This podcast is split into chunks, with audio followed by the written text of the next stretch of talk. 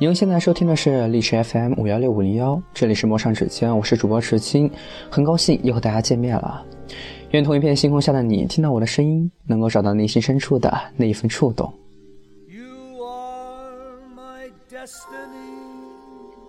接下来继续我们的春节特辑，我自己与自己的独白。OK，马上要到年末了吧？这份独白。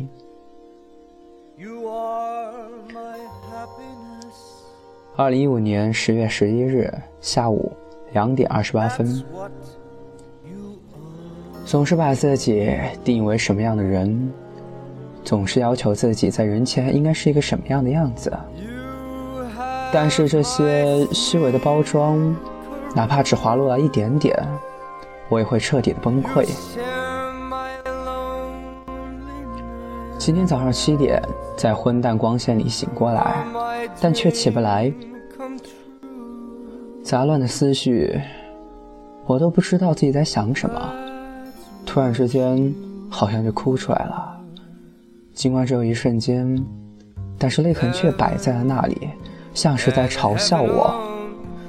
说来好笑而又矫情，但我突然发现这才是我，或者说。真的是每一个人，只有在静下来的时候，才会认清最真实的自己，也会最真诚的面对最真实的自己呢。困了，真困了，突然觉得好累。我也不知道当时是怎样的感情，但是呢，一切都过去了。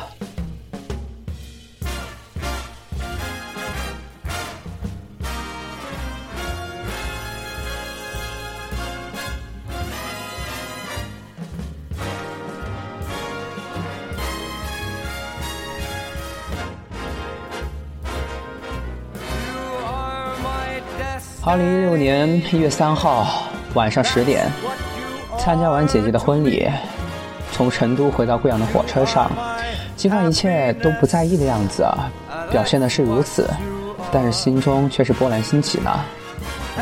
回去终于要面对考试了，要面对他人，要面对自己，三天的时间居然眨眼而过，姐姐终于迎来了幸福。为衷心的祝愿他开心，真的不容易啊！接下来就是自己要面对的了，不能逃避。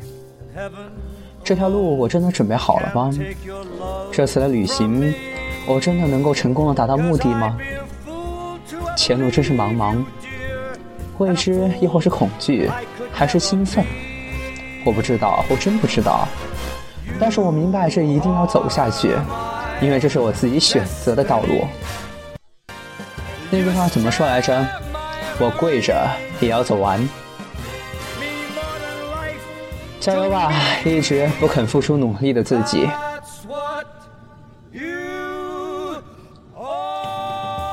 从什么时候，自己的内心变得和外表一样的坚强？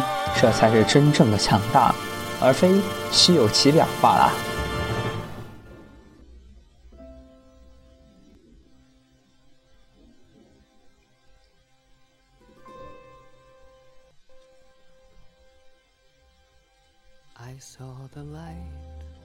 二零一六年一月二十二号下午十七点七分，这一次是组团出行了，整个车厢都是熟人，真是可怕呀！坐在去南京的高铁上，车外已经被雪花染成白茫茫的一片了。还有一个半小时，我就能抵达南京，又是一个陌生的城市，我会遇到什么呢？我真的很期待哦。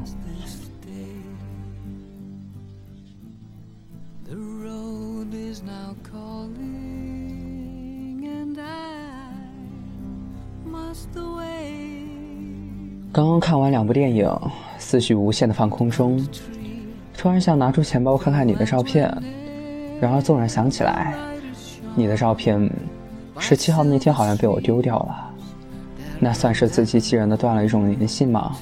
我不知道。那天看见你了，但是在叫你前一秒，我却转过了身。我想，我会等你的电话的，至少你是这么说的。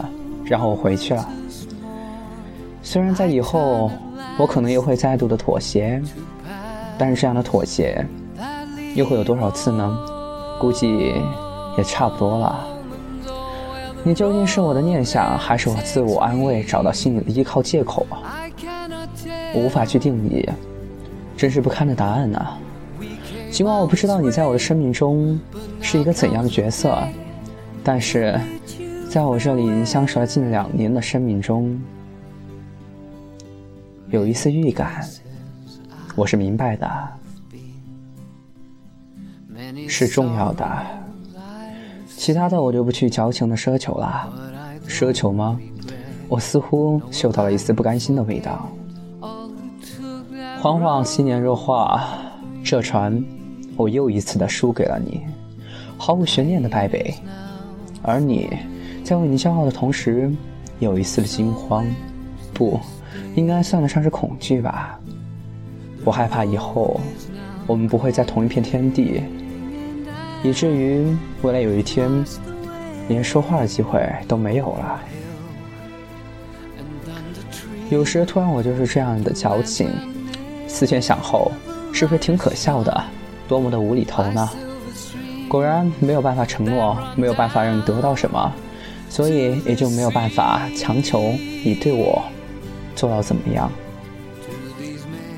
更多的是我让你感觉到我的存在，哪怕你现在依旧只当我是哥哥，哪怕你春节的祝贺也只是说我是你的一位朋友，因为你亏欠很多的朋友。